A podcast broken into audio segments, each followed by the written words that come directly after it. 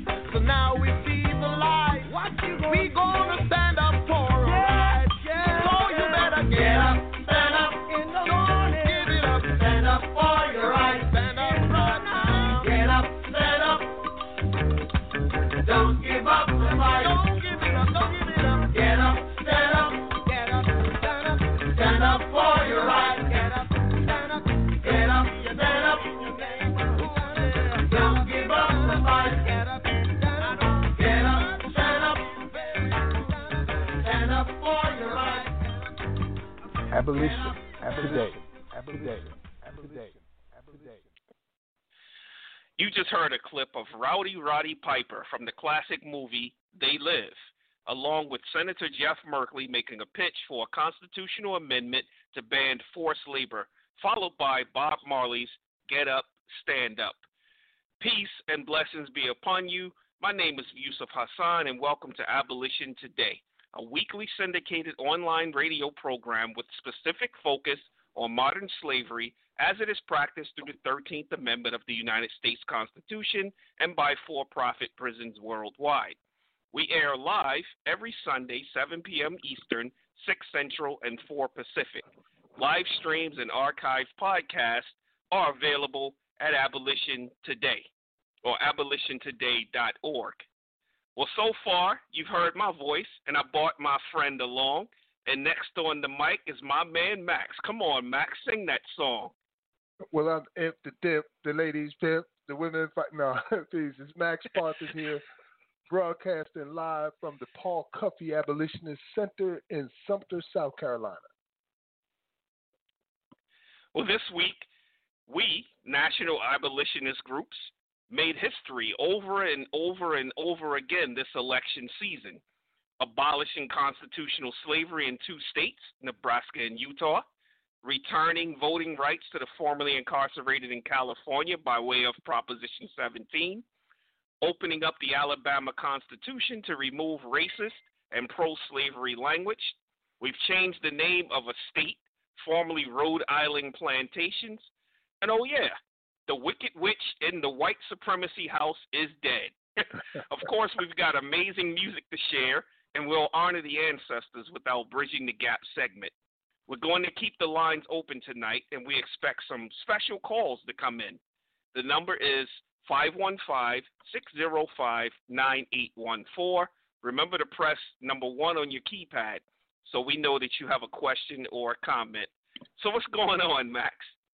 Man, you know, I said today that we had to do a peacock strut. You know what I'm saying? Like, everything we yes, turn, turn to gold. Six different states, man. And, you know, I'm not saying we're directly involved. This is a movement. And throughout the country, there are different organizations who are abolitionist organizations working on getting these things done. Collectively, we come together through the Abolish Slavery National Network. So, you know, it's not like me and Yusuf are physically touching everything, but the abolitionist movement is. And it's just Absolutely. wonderful to see that everything we touch won. Uh, you, like you said, Prop seventeen, voting rights came back. I believe Brother Dorsey was involved in that. Uh, then also we had Amendment four in Alabama passed, which allows them to take out racist uh, and slavery language. And, you know, Alabama's got the longest constitution in the world. I think it's got like three thousand some odd words or something like that. Yeah, exactly. And part of that is the part that allows for legalized slavery in Alabama. I believe it's Section thirty-two. Uh, so we have an opportunity to take that out of there as well and make that the fourth state in two years to remove pro-slavery language from a state constitution, to ban and abolish slavery and involuntary servitude, period, with no exception. It's beautiful to see, man. You know? Yeah, it's it's huge. And now it shows that Colorado was not an anomaly, that there's an actual abolitionist movement going. It shows others. We knew it all along. Yeah, but we it knew shows it. others that there's a real movement out here. Yeah, there's just so many wins, like, you know, one after the other, uh, the Prop seven, Amendments four. Also, Rhode Island, which was formerly known as Rhode Island Plantations, is now just plain old Rhode Island. So no more slavery language in the state of Rhode Island's name. That's another win for us, too, uh, from what I understand, man. So it looks good for the abolitionists this year. And it's nice because we're only around the corner from the International Day of Abolition of Slavery, which is the second of December, and also the anniversary of the ratification of the thirteenth Amendment, which we'll be doing something special here on December sixth, uh, sponsored by Abolition Today. Uh, stay, uh, check us, check our links at Abolition Today, and follow the host so you know exactly what's happening and how you can be a part of it. Absolutely. And then on top of these wins that we had, there are also certain collateral wins. When you talk about the state of Mississippi removing the Confederate flag from their state flag, so they've completely changed their flag. And then when you look at the number of states who've done something as simple as uh, legalizing marijuana within their states, or in one state, I don't recall which it was, I believe it was Oregon, where possession all drugs, of yeah. all drugs is, has been decriminalized. And we yeah. know that these are some of the precursors. When we start talking about slavery and the mass incarceration or the, the vast numbers that are going into the prisons, these are the precursors. So when you talk about a person just having a personal amount of marijuana and he can it's, somehow they find a way to end up giving the person thirty years because, you know, he had two prior convictions or something of that nature. So this is a major step, just taking away some of the precursors to that. Right, right. And, uh, you know, you said earlier we knew what was going to happen, but everybody else didn't yet. And, man, the things we know behind the scenes, like you only get like ten percent of what's actually happening behind the scenes. But right. as of eleven seventeen, we're going to have a national Zoom call with all of the organizations, the representatives across the country who are still working on this project. So we're trying to get every state in the union involved, and we're, we're really heading in that direction on a large scale. So if you haven't signed up at the Abolish Slavery National Network, go to abolish slavery dot U S and sign up and join the fight there so you can always get these emails about what's happening next and you can be involved and be a part of it, okay?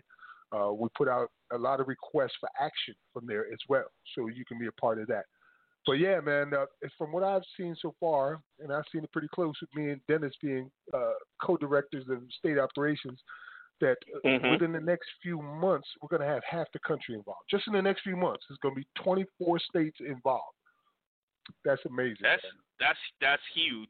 And, you know, because I, I look at Georgia, and I know that there were some talks with the organizers down there and bringing this into the, you know, into the Georgia legislation.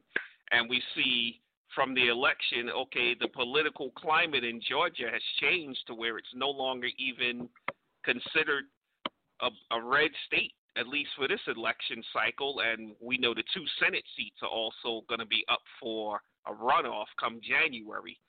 And so there's an excellent opportunity for, you know, us to even bring this to the Georgia legislature and possibly, well, not possibly, wherever we go, I honestly believe it's going to happen, because the alternative is, is for legislators to openly say we want racism to remain in our Constitution.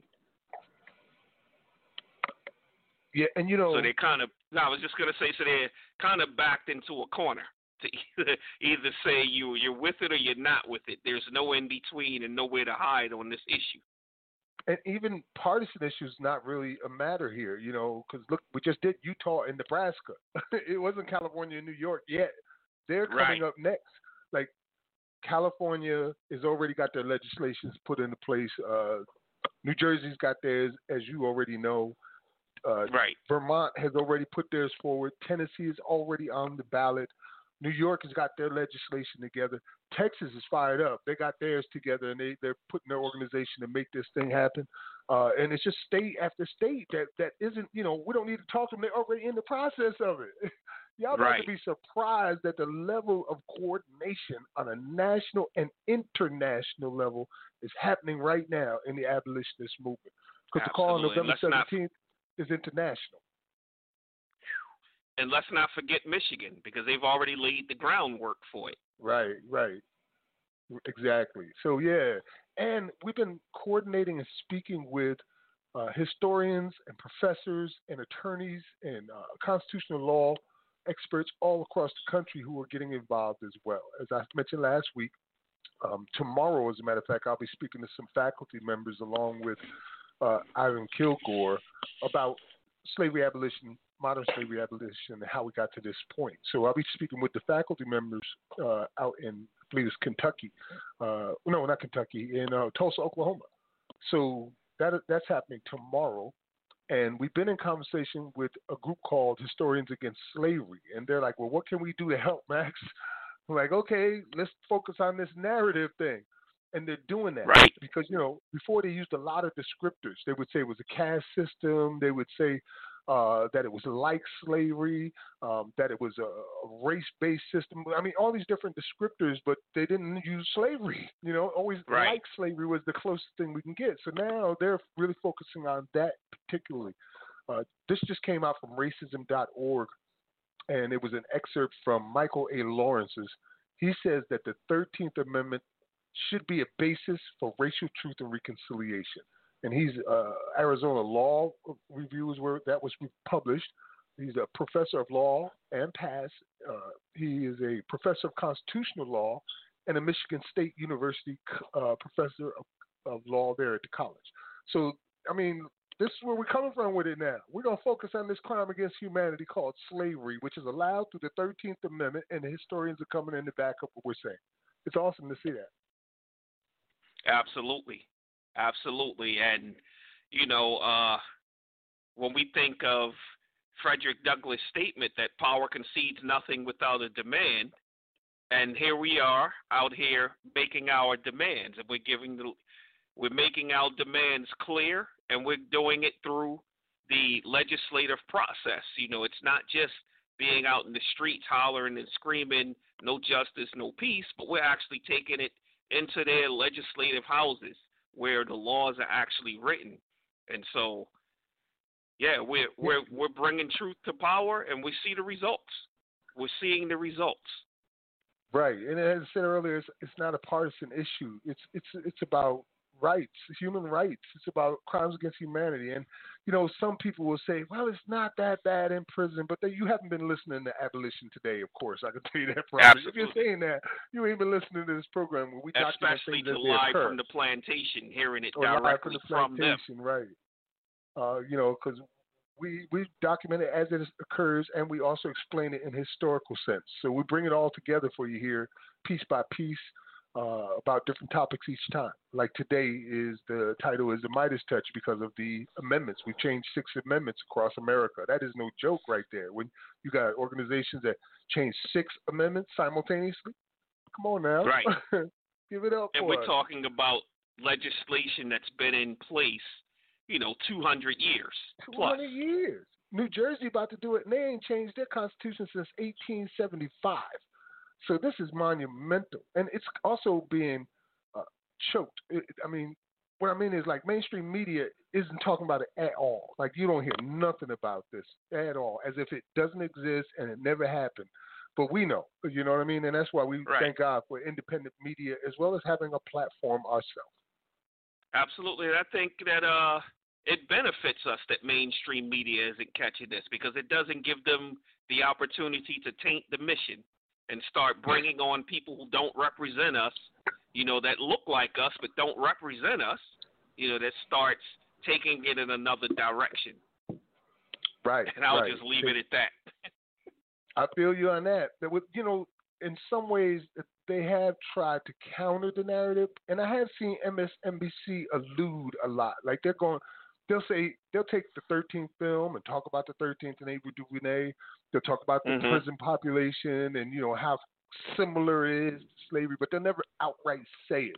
We're outright saying that's what it is, and that changes the whole conversation from we can fix it to we got to end it. Right, like, and know, not only are we just saying it. Oh, I'm sorry, Max. I thought you were done.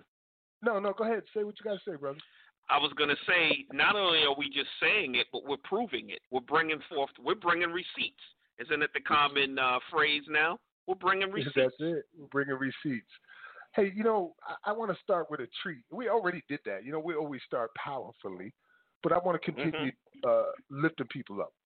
So, okay. you know, the question is what we want. Why are we doing this? What do we want? Mm-hmm. And we've got one of the uh, major cities in America's mayor performing that specific poem in an official music video. You can find at Abolition Today. It's called What We Want. And it's Mayor Ras Baraka, who just happens to be the son of my mentor, Amiri Baraka. We'll play that, and when we come back, we're going to open up the phone line. So if you want to ask a question or make a comment or join the conversation, call us at five one five, six zero five, nine eight one four. And if you're on the line, press number uh, one on your keypad so that we know you have a question or comment. Uh, we'll be right back after What We Want by Ras Baraka. Abolition, abolition, abolition, abolition.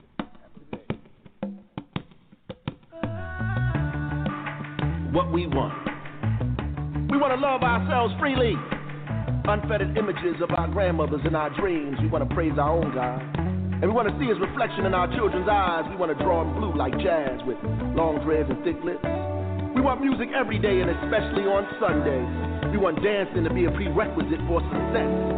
We want the blues and jazz and funk, rock, soul, hip-hop, and R and B, and the wealth created from it to be our baby's inheritance.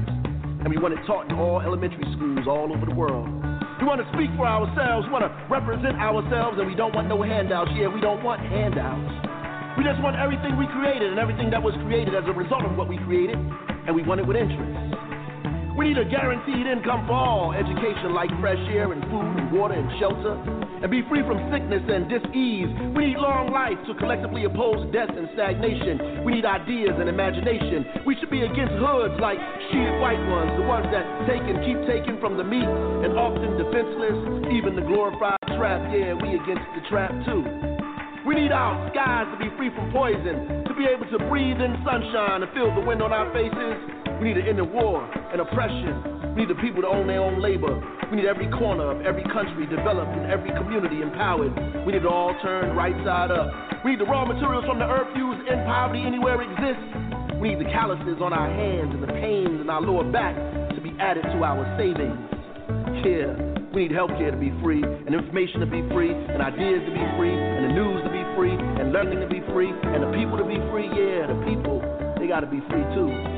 We need to end slavery in all forms and end exploitation, and we need all the money in all the banks in every part of the world to be used for our collective benefit. Yeah, we need all the money in all the banks in every part of the world to be used for our collective benefit. We need to outlaw lies and teach people's history in all languages from the viewpoint of all of us, not just a few of us. We need to outlaw everyone. We need to outlaw everyone. We need to outlaw everyone who opposes the right for all of us to vote, to be represented, no matter where we are, no matter what language we speak, no matter what God we pray to, to dismantle the electoral college. Yeah, we need to dismantle the electoral college and make racism and white supremacy illegal. We need to ban the Confederate flag and label every monument to genocide with a red letter like that book, or just plain tear them down. And replace them with statues of black and brown women that carried us through the darkest moments of history. We need to destroy all nuclear weapons, but first start with automatic rifles. We need to replace the war on drugs with a war on ignorance. We need to destroy the pipeline to cages and use the savings to develop the human spirit, to treat illness, social, mental, and physical. We need freedom. Not just the Bill of Rights, but rights to build our own lives, to be free from destituteness and hatred and hungry children, free from sickness with cures, underdevelopment and cold winter nights with no heat, free from losing our land, our block, our community, our homes, our family, free from choking to death in our own backyard. And schools that undermine our self-esteem, we need to be free from praising those that lynched us. We need to be free from praising those that lynched us, and free to pray in any language and to anyone we choose. Free to be free how we define it. We need to be free to be free how we define it, and free enough to know that the world is made up of all of us, not just some of us, and that only when all of us are free, none of us will be. And that our collective existence is tied directly to our individual existence or coexistence with ourselves. Yeah, one big we, one big we, one big giant outrageous we. This is what we want and what we need. This is what we want and what we need, what we want and what we need, and we want it now. We want it now at this very moment, this second. This is what we want and what we need, the now, the now, the now, and the forever, the forever, and the now, the now, and the forever, the forever, and the now, the forever now. We want it, we want it, we want it, what we want and what we need, what we want and what we need, what we need and want and want and need and need and want and want and need, like a shower all over our body, like a shower all over our body. We want it. Like the sunshine kissing our faces. Yeah, like the sunshine kissing our faces. All we got is each other. We must preserve, we must preserve. We fight and chase, and we can't deserve. We come together for a bigger purpose. Yeah, yeah, yeah, yeah, yeah, yeah.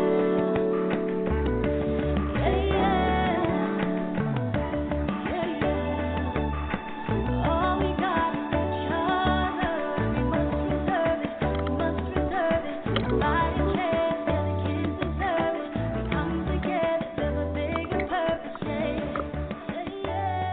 Abolition Today. Today. That was What We Want by Ras Baraka, mayor of Newark, New Jersey, and son of the late, great father of the Black Arts Movement, Amiri Baraka. Man, he broke it down. Wow. It, it, that's breathtaking, man. I mean, you know, yes. It just reminds me so much of, you know, the, the legends, you know, the last poets, Gil Scott Heron, and, of course, his father, you know, Amiri Baraka. It was just so breathtaking and deep. I mean, that's, he was dropping some real stuff within that. That's one of the beautiful things in my life that I've experienced is I've got to be mentored by these men and perform with them on numerous occasions in America, except for one, uh, of course, Gil Scott Heron. I never performed with Gil before he passed, but I have done a duet with his daughter, Gia. So, you know, that was really nice. Right. But, uh, yeah, yeah, that was that was dope. I remember that. Yeah, the Rise Up combination. And shout out to New Jersey, man. Let me tell you about New Jersey, because what my your home hometown. State, New Jersey, let's hear it. Talk More to me. Than two thousand two inmates were freed in, North, in New Jersey Wednesday in one of the biggest single-day prisoner releases in American history. The inmates were released under a new law that awards inmates within a year of release up to eight months off their sentence in public health emergency credits for serving time during the coronavirus crisis or a future public health crisis like it. That is hot, man. Yeah. Yeah. That's a big deal. And almost a thousand other state inmates were released, too, in January. So that's uh, over three thousand people being released. In two thousand two hundred, that's one of the biggest single-day prisoner releases in history here. So, you know, I, yeah. I give uh, Governor Murphy a lot of credit. And, of course, those that are pushing it, it doesn't it's, it's not coming from Governor Murphy, but at least he's open to many of the reforms that are being pushed across his desk, and he's signing off on them. You know, so we're going to see large waves of people being released, people who should have already been released. I mean, we know in every state that there's a huge backlog of people not being released because of politics. You know, they have these political appointments that have put people in charge of the parole board, and in many states it's next to impossible to make parole on your first time to the board, and for some people, their second or third time at the board. And so Governor Murphy has, you know, there are many things that have been changed, that uh, certain uh, sentencing laws have been changed that makes people eligible for halfway houses that normally wouldn't have been eligible for for them. So we're going to see a lot of people starting to get released in New Jersey. So, yeah, I definitely give uh, props to everyone involved in that in New Jersey. Yeah, man, that, it makes me feel good that Jersey is involved like that. And they just legalized marijuana. You know, I expect that they're going to go ahead and uh, let people go who are incarcerated and, uh, you know, uh, I guess maybe even put together some programs to give some of that money back to the community now, but it's going to take about a year for them to put together just the stores and locations and write all the different laws and statutes that need to be written about it to make it happen. But right. It's definitely nice to visit home again. And speaking of New Jersey, I got a call to action from Dennis Febo. So okay. I'm I'm going to read it verbatim. Uh, he might call in later. I don't know, but I'll read it in advance in verbatim. He says, all right, New Jersey, slavery and involuntary servitude are not going to abolish themselves. We need action. If Colorado, Utah, and Nebraska abolish slavery, then so can we. We are halfway through the legislative push. We need your help. I repeat, we need your help. So hello, say hello to Vincent Mazzeo. He's the state governor, government committee speaker for the New Jersey General Assembly. This gentleman's responsibility is to put this on the agenda to get it voted out of committee and onto assembly floor. So let's all shoot his soul, shoot this soul, and in his office mass emails demanding he place A C R one forty-five, A C R one forty-five, amend the thirteenth on the agenda. Remember, it is currently sitting on every legislator's desk for twenty days. They all know about it. his email, and you can find this on Abolition Today. I'll put it up there after I finish talking, reading it. Is his email is A S M M A Z Z E O at N J L E G dot org. That's A Z Z E O at N J L E G dot org. Or you can call him at six oh nine, three eight three, one three eight eight. six oh nine, three eight three, one three eight eight. I got to tell you, though, we called right away when the call came out, and, and mm-hmm. last we heard, his message box is already full. So you're probably going to end up having to mail him. Yusuf? That's awesome, just hearing that. His mailbox is already full, you know, because, you in know, the first, like, in New hours. Jersey. Yeah, see, that's a, that's amazing that so many people are involved in that. You know, when I think back to when they had the public hearings and, you know, just how many letters that they received and the the support around the state from, you know, city councils and each uh, many large municipalities. So this is a huge movement in New Jersey. And again, as we mentioned a few minutes ago, there's no talk of it in any of the media. So that shows that the grass, the grass, uh, sorry, the grassroots movement is working. It's alive, it's working, and progress is being made. Huge progress is being made. Huge progresses, and you know it, we're not we're being unsung by ma- mainstream media, and I, I think we all know why. Because we watched them do the same damn thing when we had the two largest, or actually one of them was the largest slave revolt in American history when twenty-four prisoners, uh, prisons down uh, on work strikes.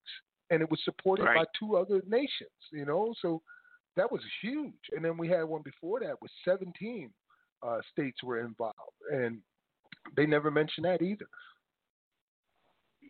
I remember when Absolutely. we went to Washington, D C, man, that right. was like freaking fabulous, you know.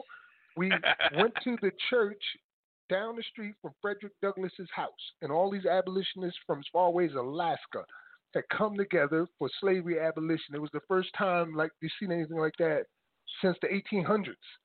And then we went right. across the street, and we gave presentations and speeches from people, including the MOVE nine members, and Mumia uh, called in on the phone, and I was one of the keynote speakers. Uh, we had uh, brothers who spent thirty, forty years in solitary confinement there, like Robert King, uh, who spoke as well. Right.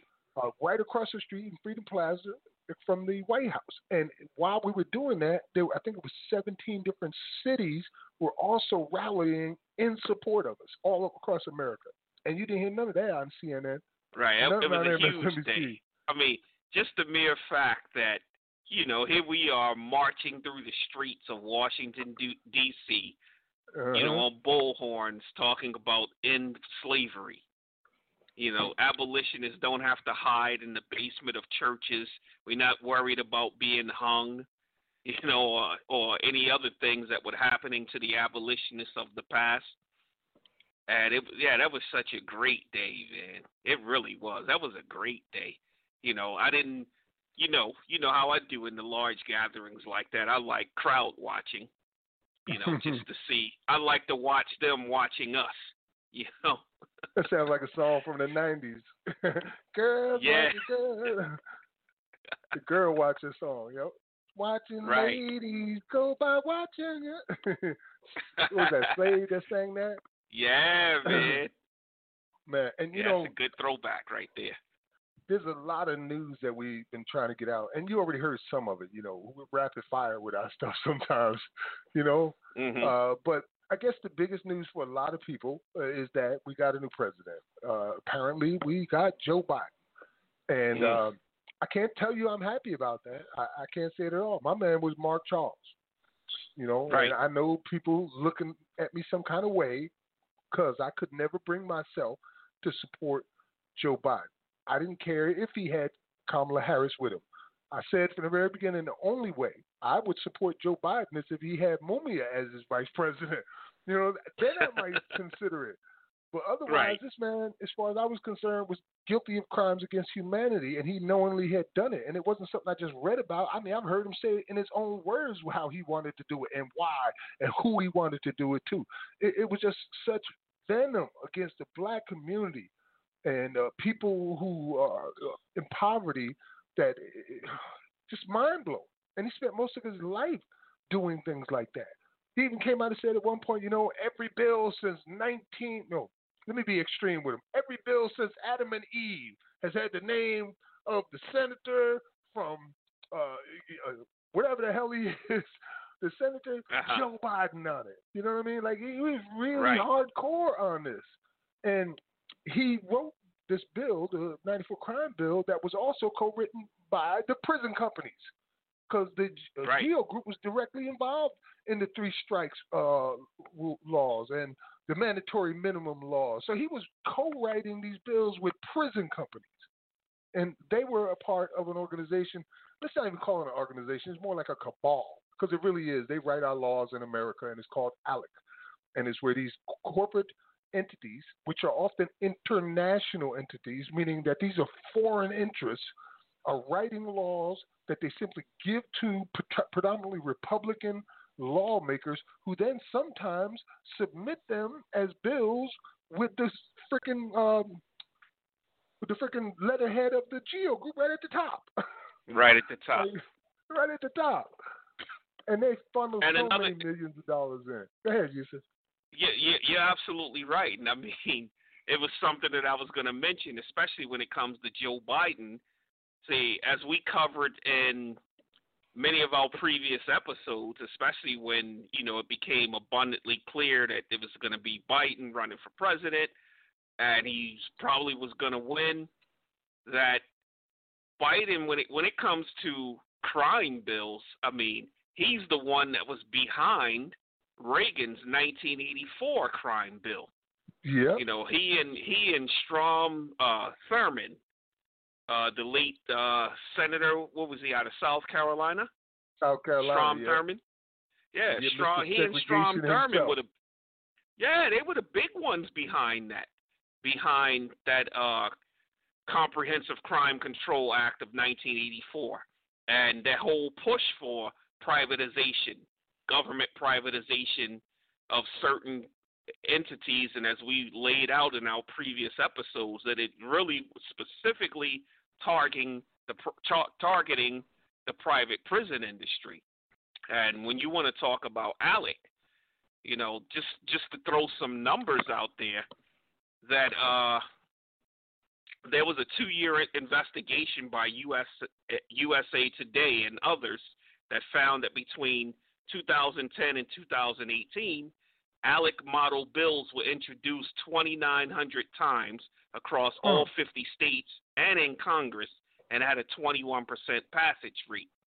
And let's look into uh, some of the numbers. So they say that uh, that their model legislation is created by both private and public sector members and task forces geared towards specific issues like criminal justice or health and human services.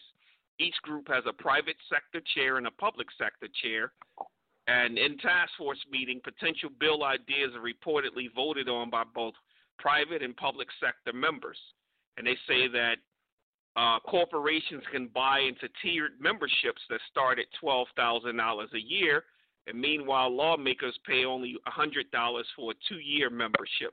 So they operate like some type of membership organization, no different than like a fraternity or, uh, you know, some other organization like the Fraternal Order of Police. And they pay, corporations pay in there, and through ALEC, they do this model legislation. That That's what they actually openly call it, that model legislation. So we write the model, and then all you have to do is fill in the blanks that we leave. And it's, right, and it's right. gone through all fifty states, two thousand nine hundred times between two thousand ten and two thousand eighteen. And I would even say that it's probably been ramped up since then to even more. Yeah, in the past decade, they've invested, because that's what it is, is investment, tens of millions of dollars just lobbying Congress. Uh, these prison companies, not all, the, just the prison companies. Um, and, you know, we right. spoke about ALEC in detail. And their ultimate goal, which they've already accomplished, was to privatize legislation. And you can find out about that in our episode, The Money Machine. It's a couple mm-hmm. pages back. Just go to abolition today A L E C dot org, and you can find the money machine. So we're going, we go into detail on A L E C there, and go ahead and use that as a learning tool for sure. As a matter of fact, Absolutely. man, a, a lot of misunderstandings, and I don't even know if I can call it misunderstandings, because racism is not an opinion, you know, like it, right. it, it, it, what, what, you, what would you call it? Is it a sickness? Is it a mental disability? Is it a miseducation? Is it hate? I, I don't know. But if you're it's definitely a, racist, a choice, right? Definitely it's not a logical. Choice.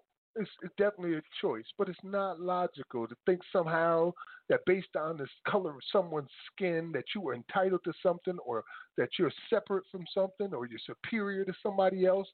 And they look around us uh, today, and they deny everything that's happening, everything that we're going through that we've been talking about for, for hundreds of years.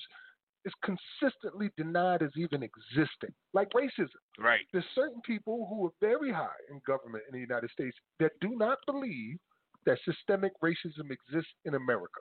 Yusuf? You know, Max. Uh, well, why don't why don't we play something? I'm sure we have some kind of clip that we could share with them. You act like you don't know. You know damn well we got that stuff, man. We we it's like Halloween up in here. We got the goodies for you. Come on to the door. Yeah. As a matter of fact, so, we got to go ahead. I was gonna say, pull out the good goodies.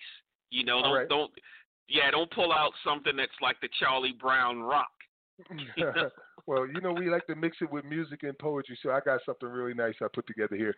Uh, it really exposes this feigned ignorance and denial in public. With it starts out with Larry Kudlow, who is a chief economic advisor to President Trump. He's also a contributor to Russia television on a consistent basis and has been mm-hmm. wrong so many times about the economic collapse.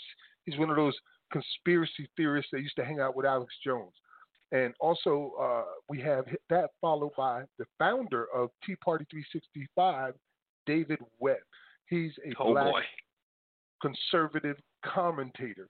And he stands up at one, I forget, I think it's Cambridge, and tells the world how slavery, or not slavery, but systemic racism does not exist. So when you get to his point, just really pay attention to what he's saying, and we'll come back on the other side and talk about it. And that's going to be closed off by P J Morton featuring Tobe Nwigwe, and it's called A Shame. So let's go ahead and get into that.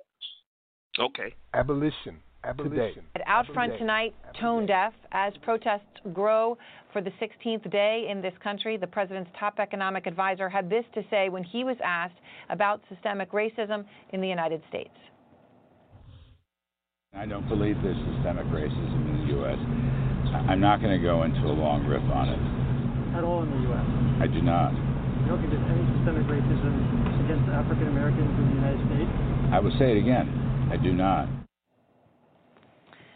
Kudlow clear on how he feels. He says it's not an issue. This despite the massive protests that have been taking place every night across the country now for more than two weeks. Watch, watch, watch this. This, this, this, this. It has been said before, but I will repeat it. The proposition that America is institutionally racist requires that something creates an environment.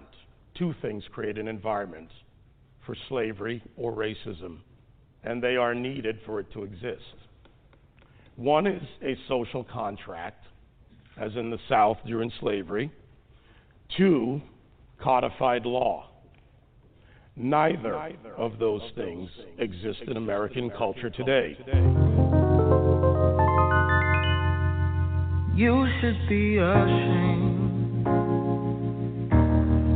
Nothing's really changed, and it's your ignorance that won't give me a chance because of the color of my skin. Mm, you won't listen,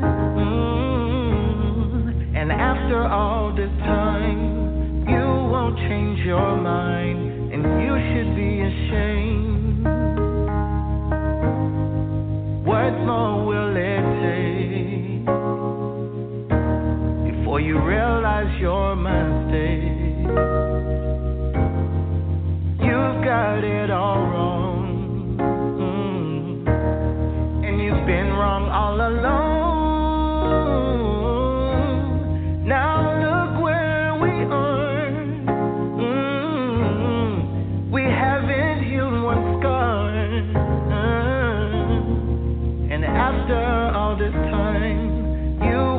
change your mind, and you should be insane. Uh-huh. You should be ashamed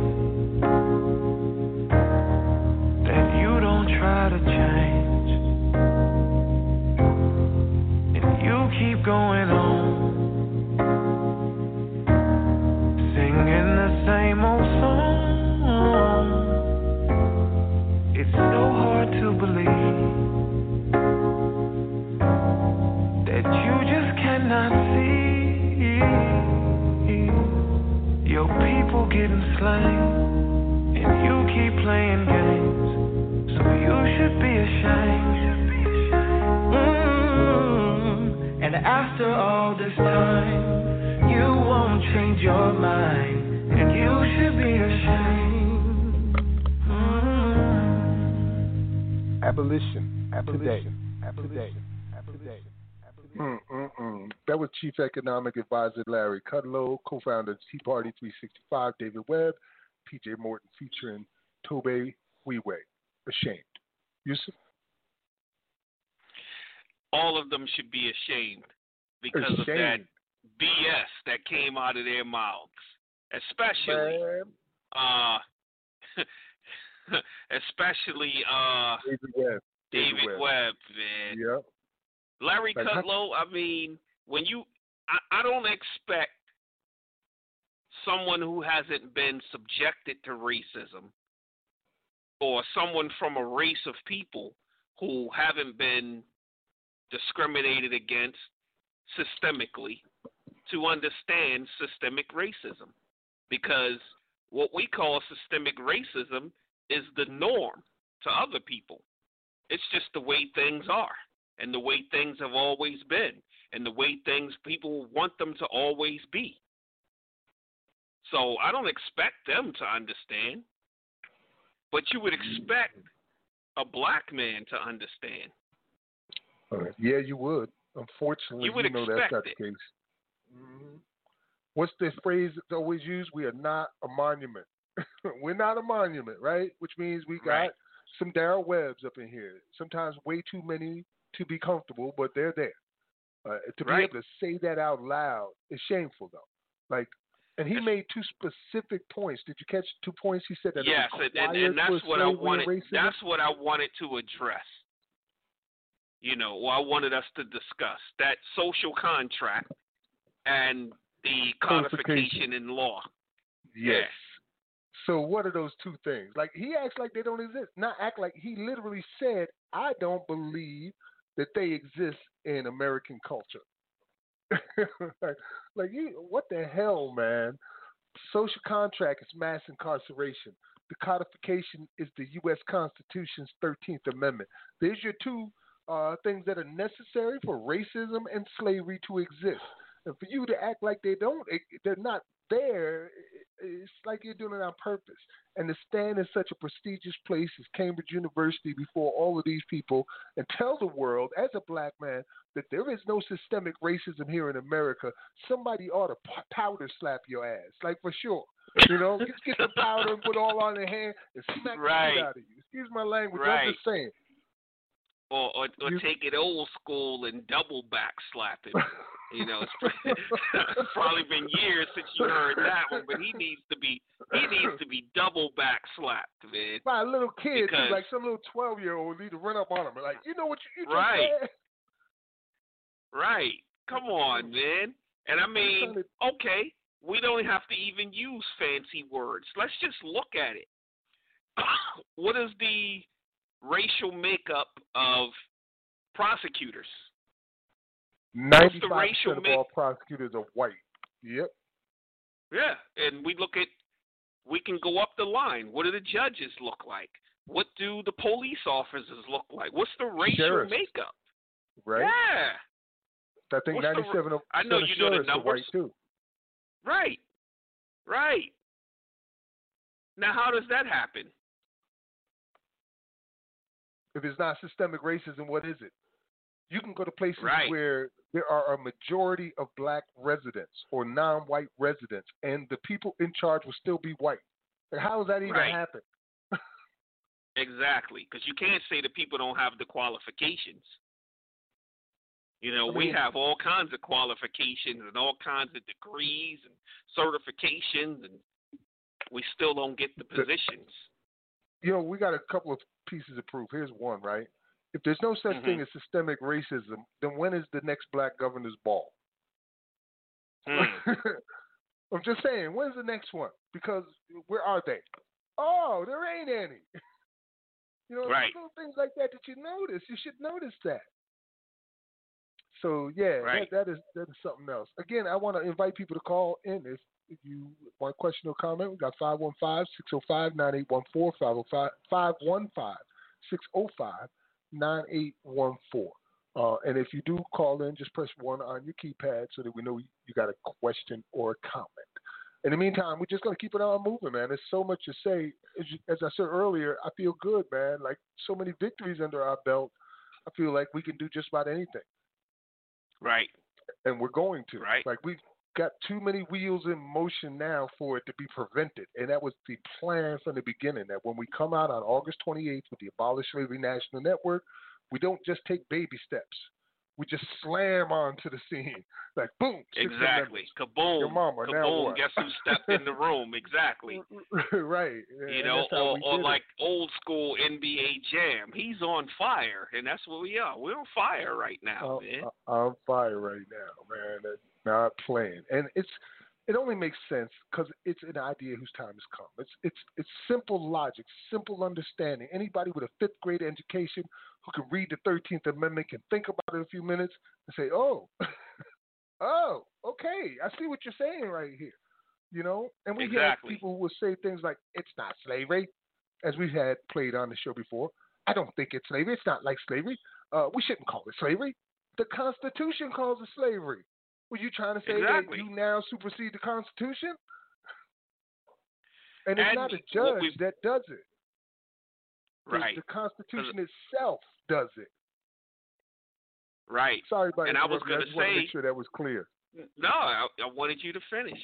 And so one one thing I always notice is that when someone denies, it usually begins with I think, or I don't feel, or my opinion. That's usually their retort to facts. We'll present facts, and they'll say, well, I think, or I don't think, or I, I don't feel, or some other excuse that they'll use. But those right. who get it, their usual response is, it's about time, or it's long overdue. Finally. Yeah. Exactly. Like, we've been running around here in these states where the Constitution says that slavery is abolished in the state of whatever, except for prisoners duly convicted. Huh? Right. And every time they char- go to the courts to fight these slave-like conditions, forced labor, the warehousing of bodies, the Eighth Amendment violations, and the Sixth Amendment violations, the court would throw it out in favor of that exception clause. Same thing for the thirteenth Amendment. The court would throw it out in favor of that exception clause. And these attorneys know the loophole, especially these prison attorneys. They know how to work this loophole. So do uh, people at high places in government. They know how to work these loopholes. Right. That's what it's put, it was put there for. It was put there for as your way out. Because there's no out. legal remedy as long as it's there. And courts recognize prisons or the prison systems as, you know, basically sovereign entities. And there are very few incidents where they'll actually get involved. Very few. But human conditions, human rights violations, uh, forced labor, they're not going to get involved with that because of the thirteenth Amendment. Yeah, what did the, we, we was reading a comment on uh, Senator Merkley's video, and the people was talking about it not it's not forced labor. What do you guys say? Show me some forced labor. You can't. And I'm like, dude, right. all you had to, I didn't write this, but me and you were talking. I'm like, all he had to do was highlight his own words and click search Google. And he didn't right. get an answer to that. Pages. His own words. Pages. Pages and pages of forced labor incidents all throughout American history after the thirteenth Amendment had been ratified. on the sixth of December. After that occurred, throughout convict leasing, throughout the fifties and the sixties, and all the way up till today, where if you don't work, you get sent to the hole, you lose privileges, uh, you might even get violently uh, attacked by these guards who just on a bad day. All these yeah, things yeah happen. There's no might in that. Yeah, there's no might in that. It will happen. Not all the time, but it will happen in large numbers. And forced labor, you know, the word force can be applied in different ways, too. These badges of slavery that are supposedly protected by the thirteenth amendment. And what I mean is, let's say that a person has to make money in prison because prisons do have an economy, right? And you you have no other way of buying the thing that you need, whether it's toothpaste, toilet paper, whatever it may be. Uh, and they offer you a job for five cents an hour. So here's your choice. You got to buy stuff. Here's a job for five cents an hour, or here's nothing. Sit in your cell and rot. And they're forced to make these choices. Take the five cents an hour. What else? I remember one brother talking about a dollar a day was good money. In prison, yeah, it's and, good money. And and there are even other incidents as to where you can show force, where it's unimplied force, where there are consequences to not going to work. And to some prisons, you have to work. You have absolutely no option to not work, that you must right. work, and you can't refuse.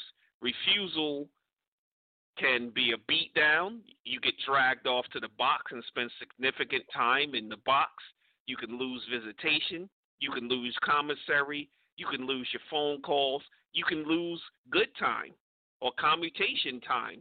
So that's unimplied force, to where you have all of that hanging over your head, and so therefore you have to get up and go to work. So as many are getting up, going to work, not because they want to, but because of the collateral damages that come along with it. Right. And, and they often use the excuse that these are job skills that they're teaching them and things like that. But that's it, it's a racist statement in itself.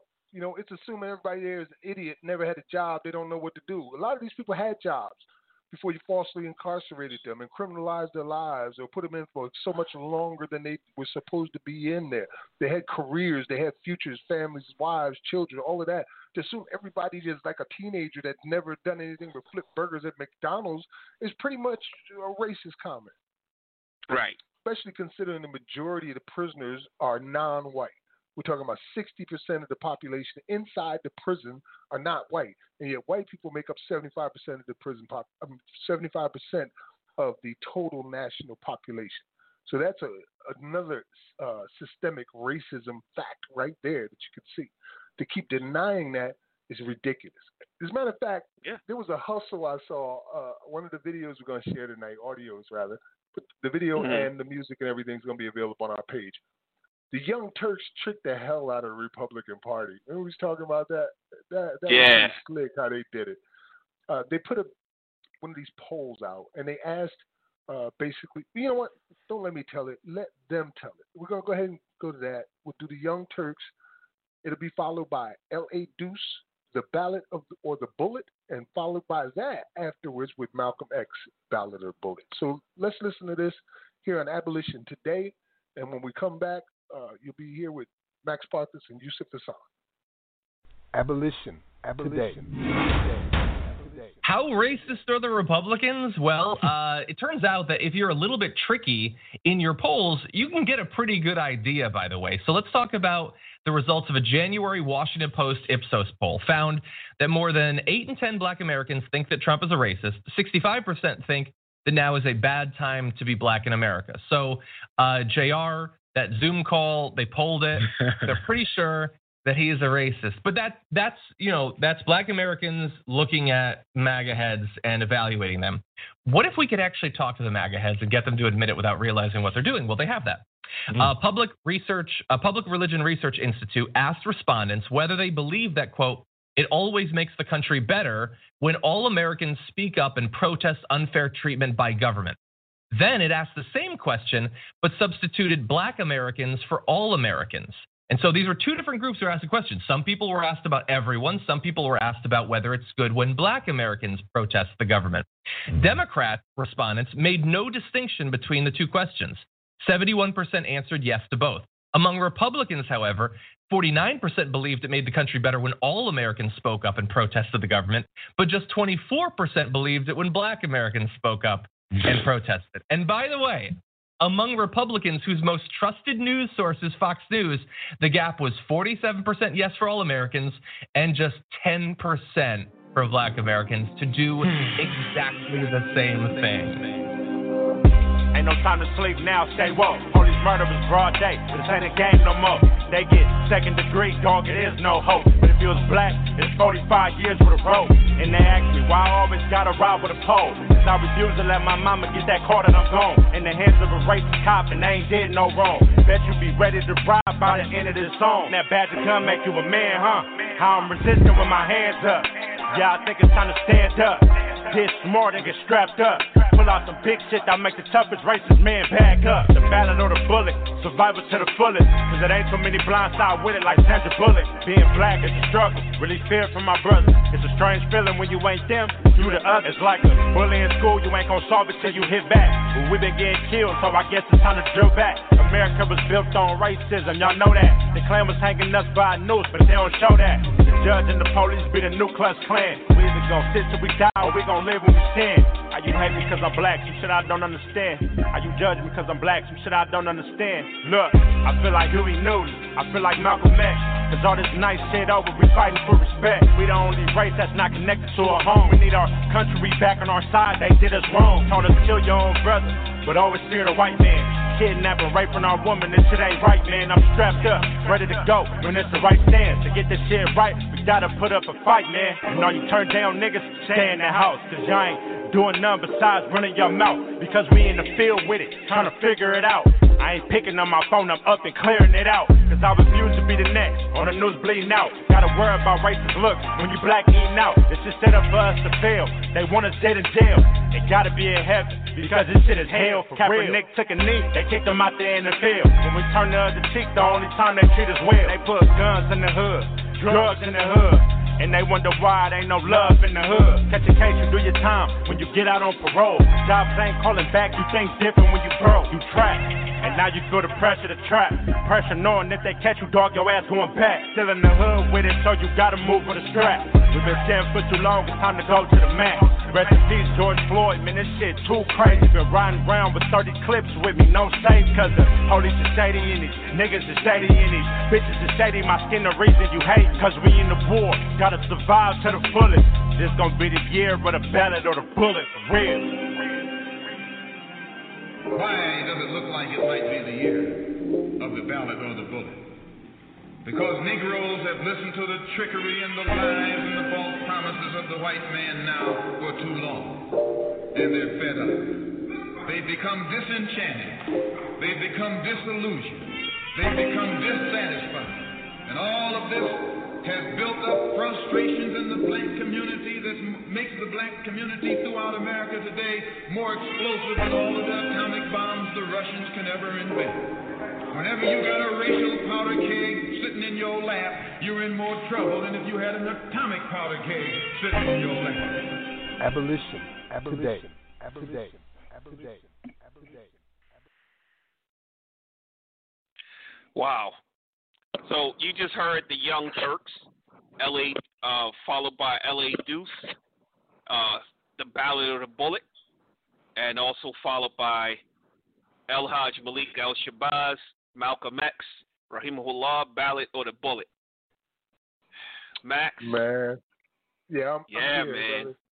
The, the music talking about awesome. Their, yeah, the racist Republicans, man. I like uh-huh. that little clip. They got busted. Like, like they yeah. got straight busted with it. Like, you're talking about there's no systemic racism, and look who's saying there's no systemic racism. The people that are doing systemic racism. Right, right. And, you know, one thing that we didn't mention, I mean, if you really want to see systemic racism, go sit in the courtroom on Fridays, because most courts do sentencing on Fridays. Go sit in the courtroom.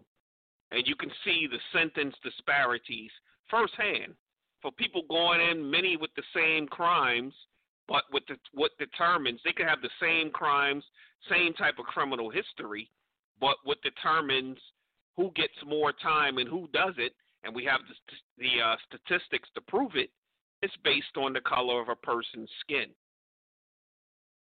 So there you have it. Based on the color of a person's skin. The data shows it in every arena.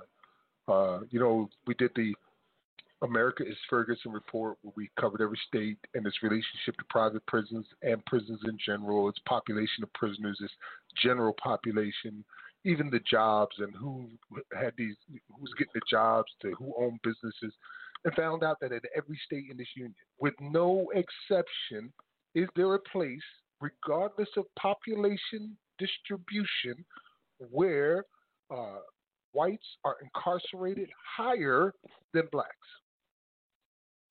Nowhere. Mm. It doesn't matter if you make up two percent of the population or fifty percent right. of the population. It doesn't matter. Right. Per one hundred thousand, every one of them are like that. And some are astounding numbers, fourteen to one, twelve to one. In D C, it's nineteen to one. Where you're fifty-fifty, and it's nineteen to one to blacks being incarcerated. And so, Wisconsin you know, has, well, every state has outrageous numbers. You know, but when we were talking about uh, some of the states that we've covered on the show, the numbers are just really astronomical.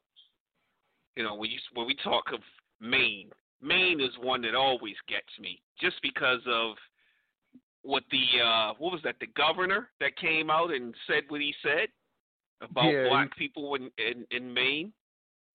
Several times. At one point, he said that there's a, going to be a war, and you'll know who your enemy is by the color of their skin. And another time, he says that uh, these drug dealers named Spoonie G and Rocky G or some craziness like this mm-hmm. will come out here, sell their drugs, have sex with our white women, and then leave these little half-breed babies for us to have to deal with. Ten, twelve of them running around here. That's what the the, the governor was saying of Maine. Right. Talking about ain't no systemic right. racism. You telling people that they're going to die because of the color of their skins, that your all-white army that is heavily armed and controls the government is going to look at us and say, whoever's got dark skin got to go.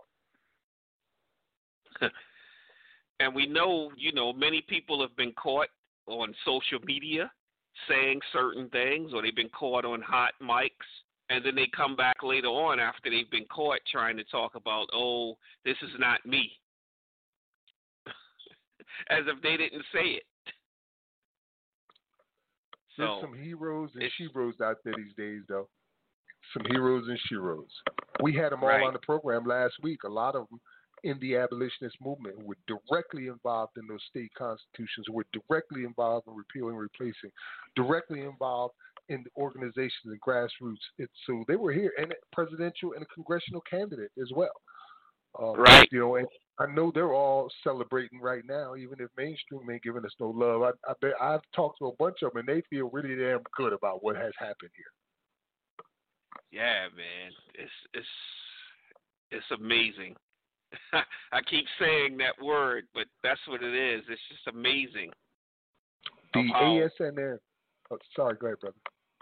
No, I was just I was getting ready to go into that myself. Just saying how we had just launched uh, September twenty-eighth. August the A S N N. twentieth. Oh, it was August twentieth. That's right. August twentieth. Yeah, August twenty-eighth, and here we are, uh, November eighth. It ain't even three months. And we. Right, we're already seeing fruits of our labor. Collective labor, yeah, that's right, man. Uh, we yeah. Together we can do anything, you know what I mean? Together, that's why I say it's heroines and heroes out there. Senator or Representative Sandra Ross, uh, Sandra Hollins out there in Hollins. Utah, uh, Melina Cohen, right. Dennis Febo, Kamal Allen, um, those uh, brothers and sisters that work together out in Colorado to get that done. Um, right. You know, and you have Jamelia Land out in California. Jamelia Land in California. Yep. All across America, man. They they decided, you know, we can do this. And we can. We can get it done. And we find out, we found out that not only can we get it done, we can get it done with overwhelming support regardless of the party or the color of the state. Like everybody right. can unify behind this. You know? It's a beginning. It's not the end all be all. but it's opening a brand new door that never existed before, a door where slavery is illegal. Like, we didn't have that. I know it sounds crazy, y'all, but we'd never had a time in all but one state in this union where slavery was illegal, and that was Rhode Island, and they were the only ones that did it. But they never have ex- uh, capitalized on that fact yet, and I think that's because, like many, they weren't aware of the thirteenth Amendment and its effects. Right.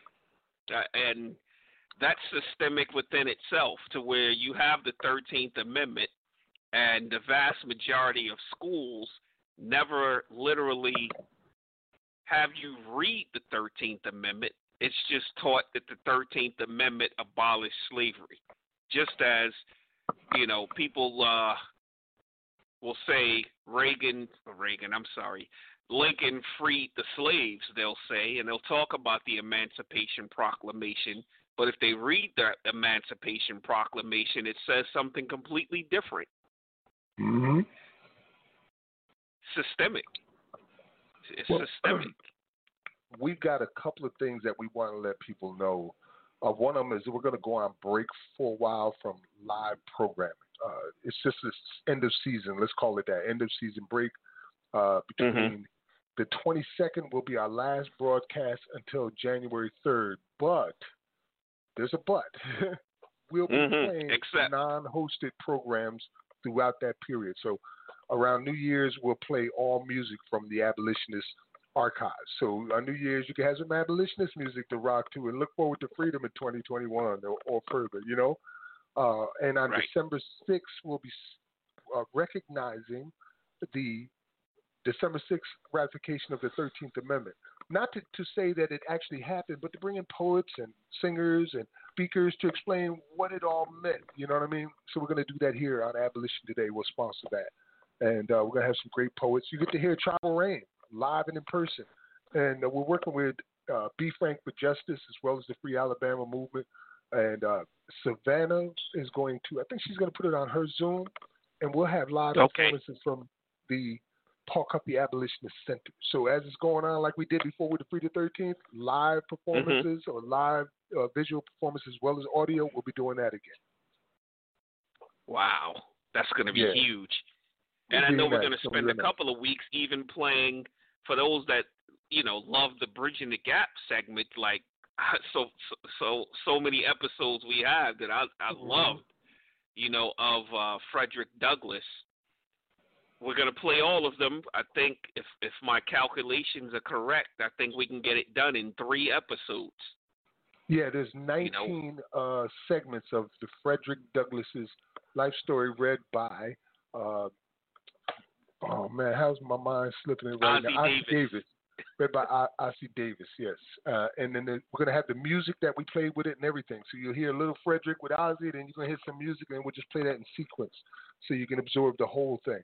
Uh, over the course of a few episodes. There'll be non-hosted programs, and uh, we'll be working on other projects and enjoying the holidays with our families. You know, we did, did this is our thirty-fifth program, you know, definitely did a hell of a job. thirty-five. thirty-five. thirty-five. Yeah. Thank God, too, the J-House lawyers speak, S J and Crystal, them, you know, for coming at us that first time. Because, you know, as I've said before, I had planned to come back after my illness and do radio because I've been in radio for twenty-five years. Uh, but they came at me and said, look, Max, we want you to do it for Jailhouse Lawyers Speak and then I and We uh, Prison Advocacy Network. We don't even want to tell you what to do. You're just doing doing your thing is what we want. And I was like, yo, Yusuf, can you help me with yeah.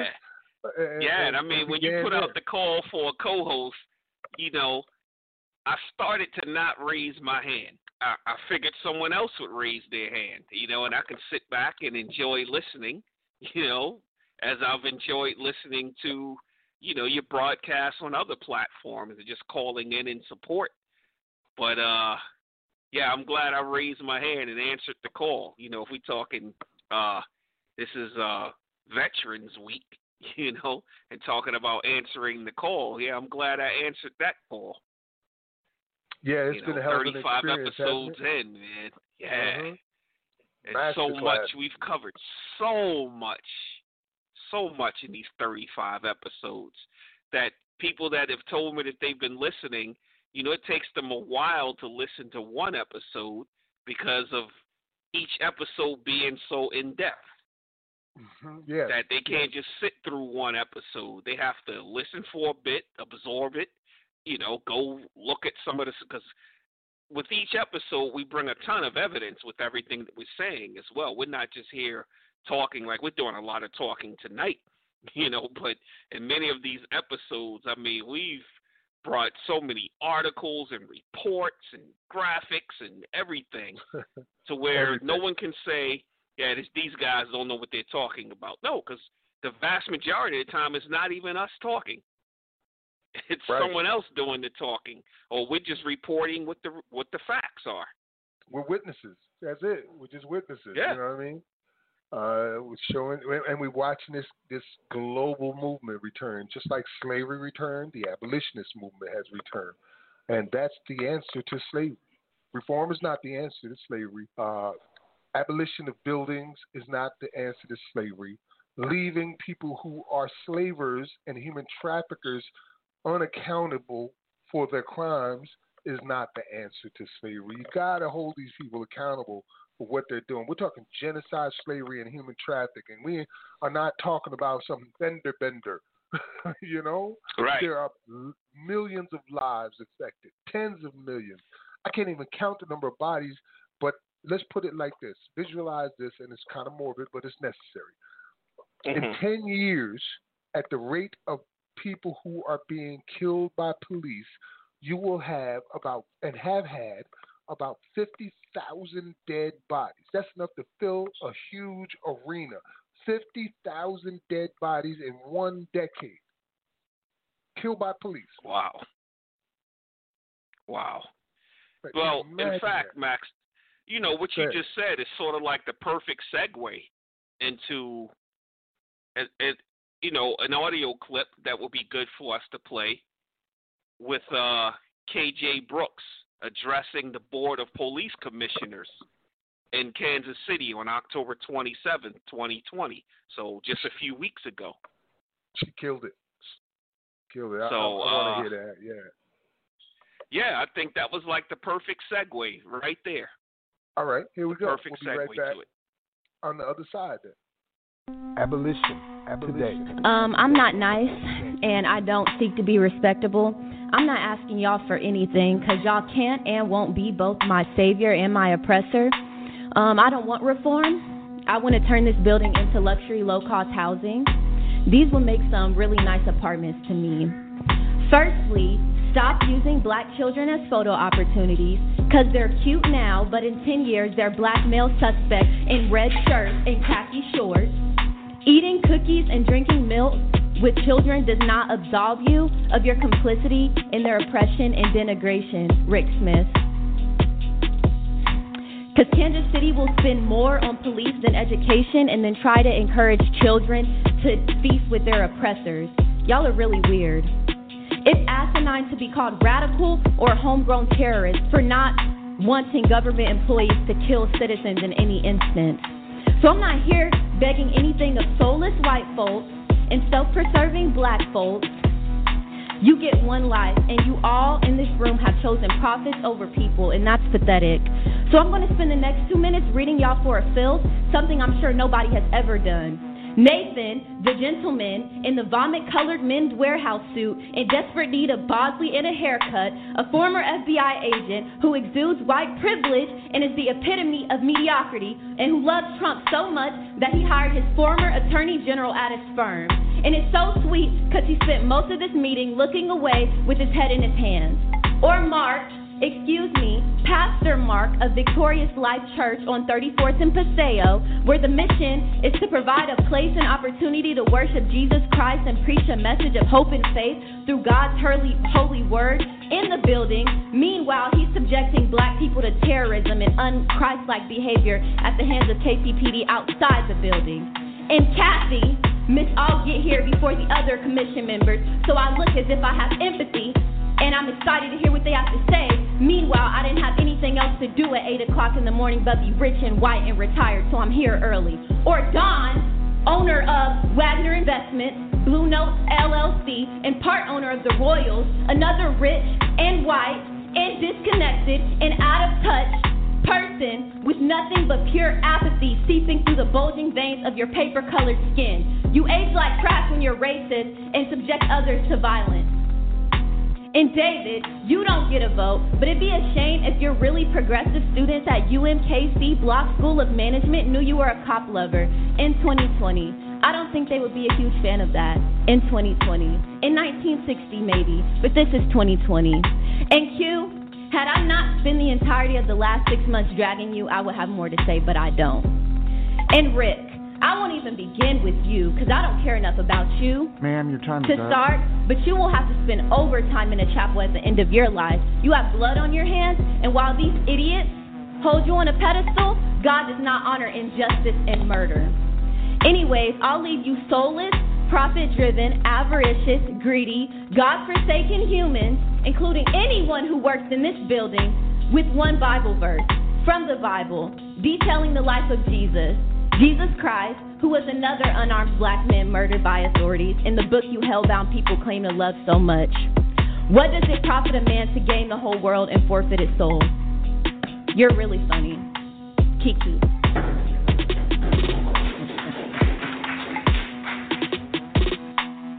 Hey, that's it for public comment. Any, I don't think anybody else has signed up. Um,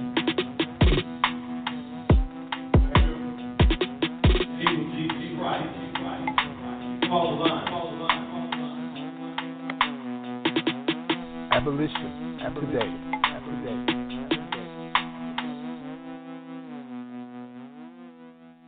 You just heard K J Brooks at the Board of Police Commissioners meeting in Kansas City on October twenty-seventh, twenty twenty, dropping the bombs on them. And she was right on every count. Uh, it was just amazing, man. And that's the kind of courage that I admire. My mentors taught me to be that type of person. You know what I mean? Like, to, to speak truth to power. You know, you you talk about reading someone the riot act. Oh, yeah, man. She really read them the riot act right there. We should say, Q, I've been dragging you six months. She was talking about the mayor, in, in case nobody knew. Wow. Yeah, she really leaned into them. Had me laughing sometimes, too, when she did the line about the vomit-colored men's warehouse suit looking like you need Bosley and a haircut.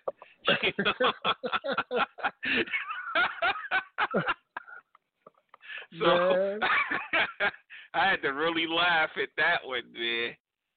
That, and then, you know, she did even mention that he's a former F B I agent, you know, and how uh, one of them, I forget which one it is, I think it's the one that owns the Kansas City Royals, how in his law mm-hmm. firm he hired the former attorney general. So she has her details down. She you know, has. This isn't just a rant. Yeah, this isn't just a rant. She's bringing forth facts. You know, and nice. man. Yeah, I'm, I'm glad she did it. So if you're listening now, you got to share the program with the hashtag facts. Yeah, that's how we're rolling, man. Facts, you know. And it, it, I just love the style of that. It, it, you got to be confrontational. You're talking about crimes against humanity. Why you got to ease into that? Why do you have to be worried right. about how they feel about what you say? You're accusing people of crimes against humanity. Exactly. And and she made it clear. She said, look, don't do these photo ops, you know, where little black children are good for photo ops, but, you know, ten years from now, you know, they, they match the description, and you right. want to start criminalizing them and everything. You know, so she, that's reality. That is a reality that goes on. We have to defang this system of slavery. We got to turn this three-legged stool that the king sits on into a two-legged stool and watch what happens. Because without mm. slavery, the power is gone. That's that's where it gets its power and a lot of its wealth and all of the things that keeps white supremacy and racism going.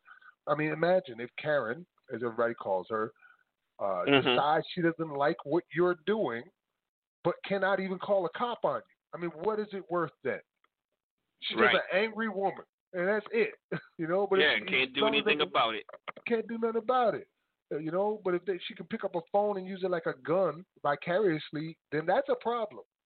The same thing with discrimination in jobs and fields, you know what I mean? And, and don't say it's not there either, because we know. I mean, how many black architects do you know? How many black physicists do you know?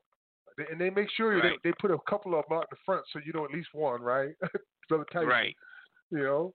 Uh, but these are different areas where we're almost blocked out of systemically. And when you, you talk no, about STEM, oh, I'm sorry, Max. There's no governor's ball, black governor's ball coming up. None. Right. Right. And when you look at STEM, science, technology, engineering, mathematics, I mean, I attend, a, I've attended a lot of conferences virtually, and I mean, I'll be like the only black person there.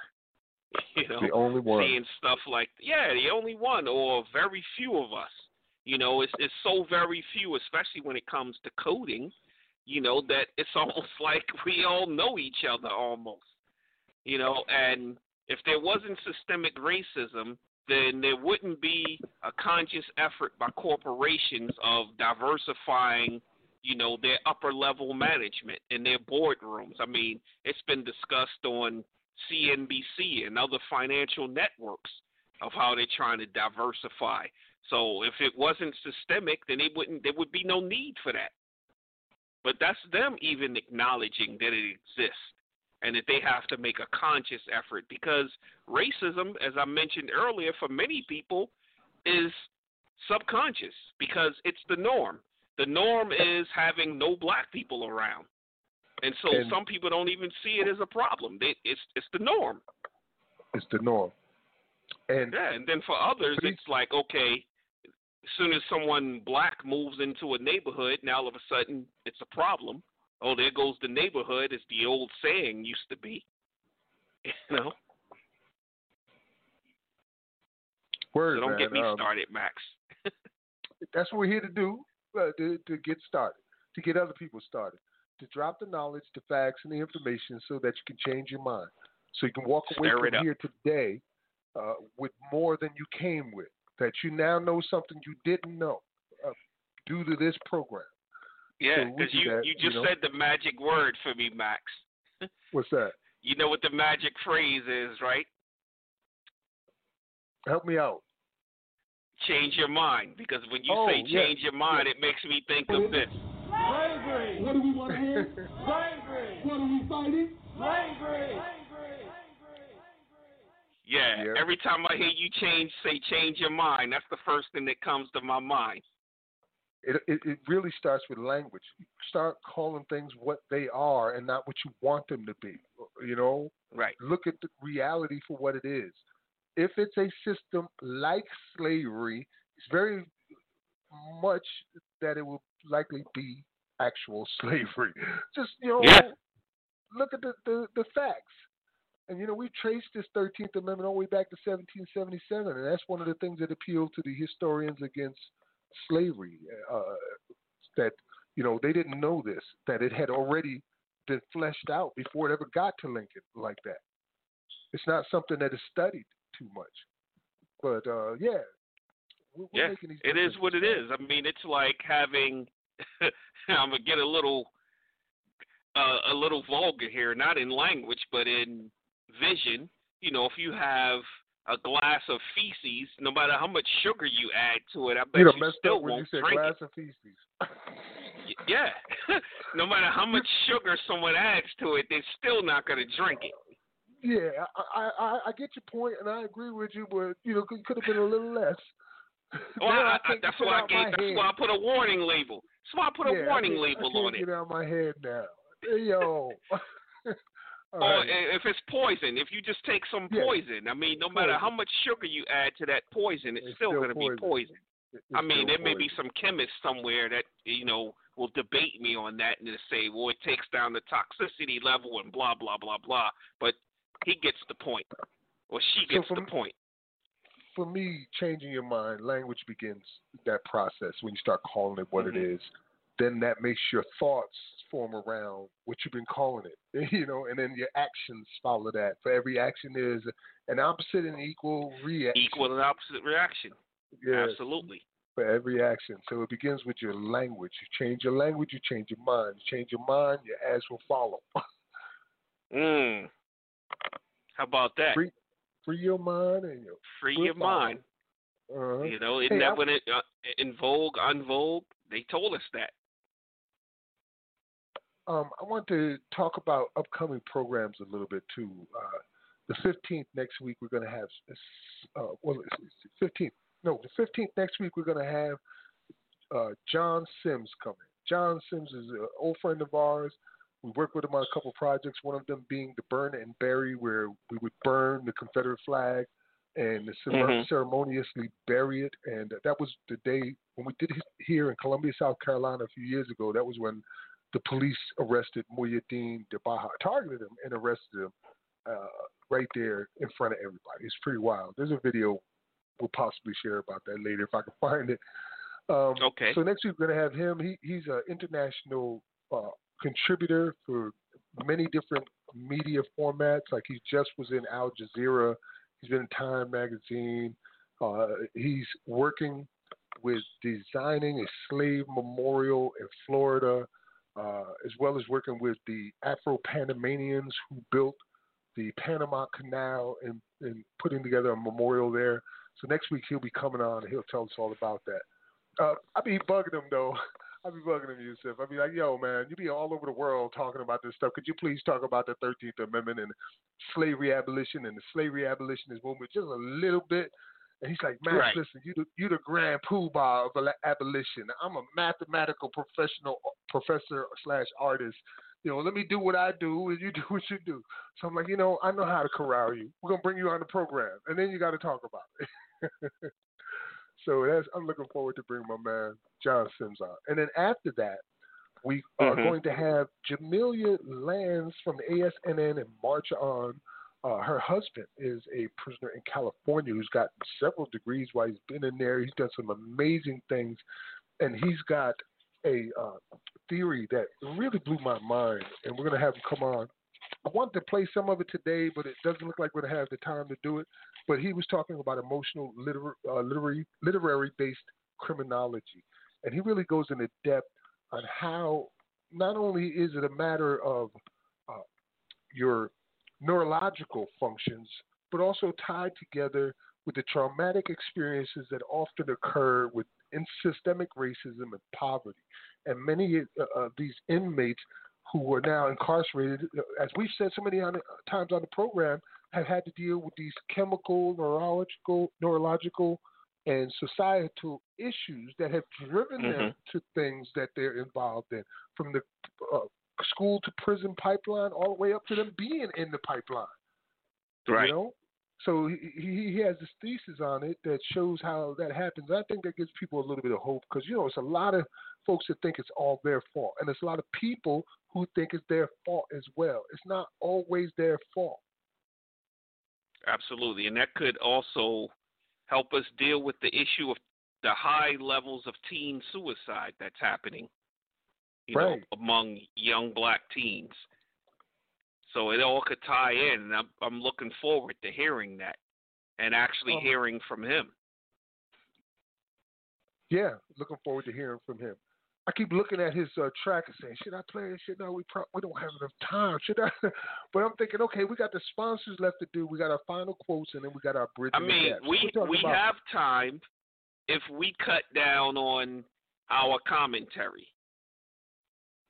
I only have one more thing that I was going to mention, and it's just the YouTube video put out by uh, Punks for Progress called Slavery and the Police, A People's History of America, Part one, America spelled K K K instead of the C, and I encourage people to go listen to that. So that's all the only thing, other thing I wanted to mention.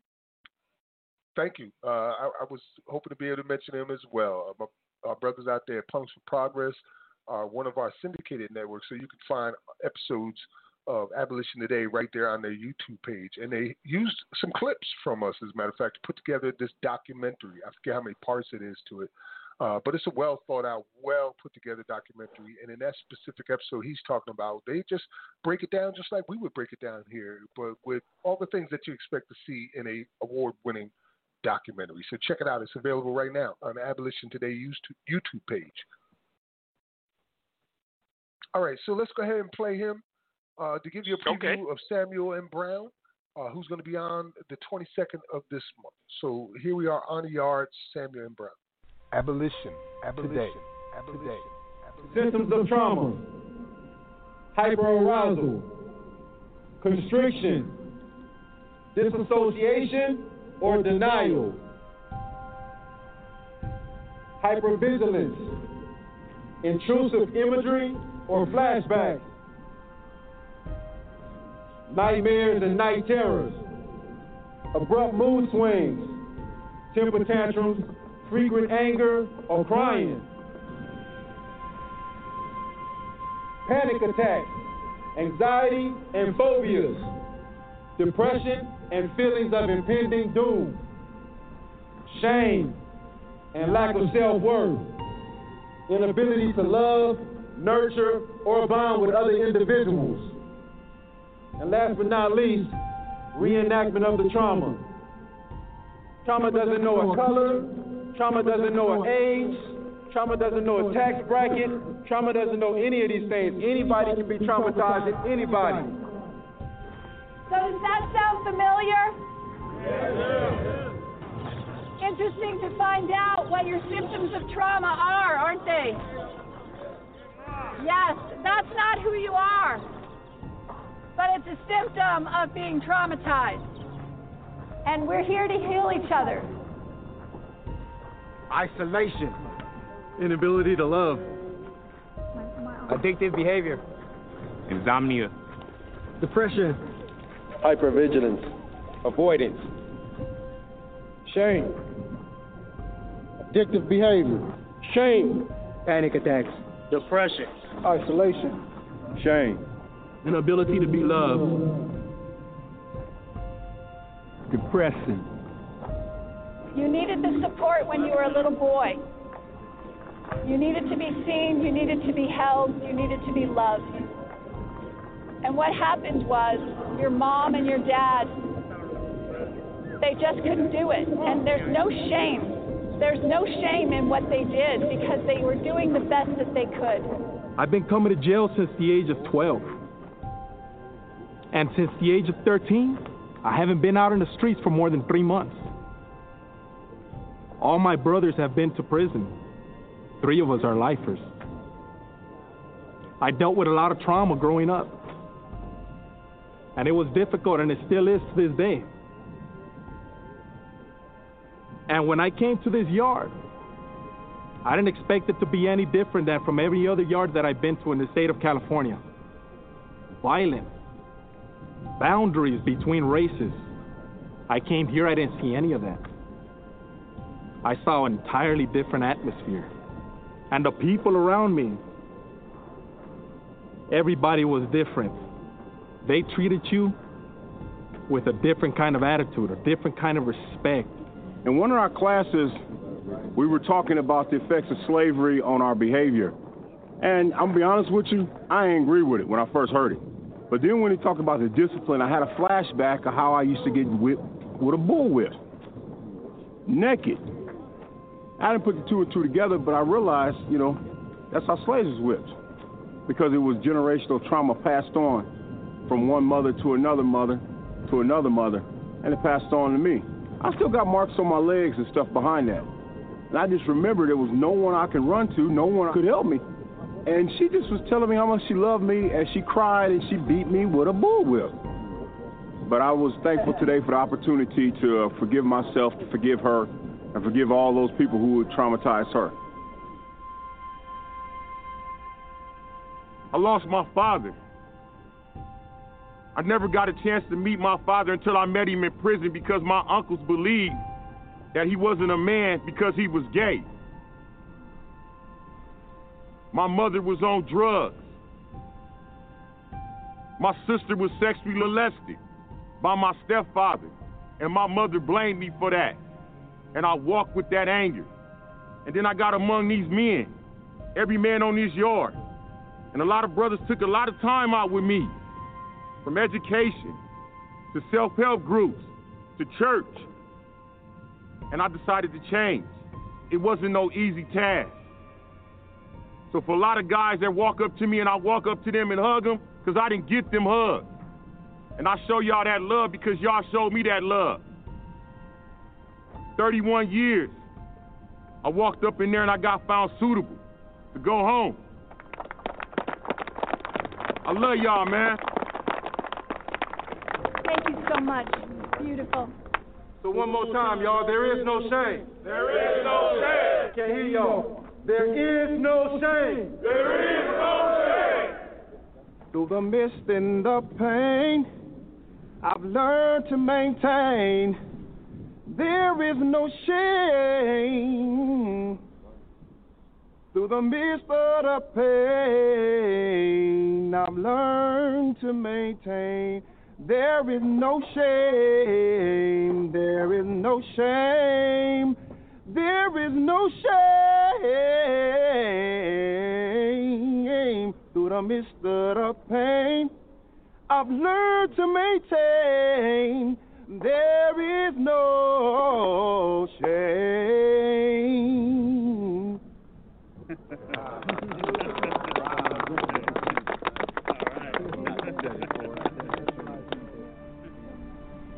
You are just incredible men that got the wrong hand this lifetime.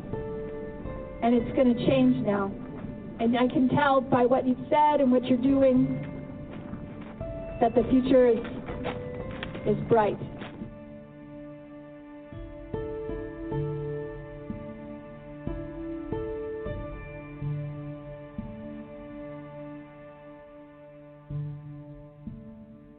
None of us in here were born evil, and that many men turn and women turn to criminal behavior as a result of not knowing how to process their emotions or what they're dealing with.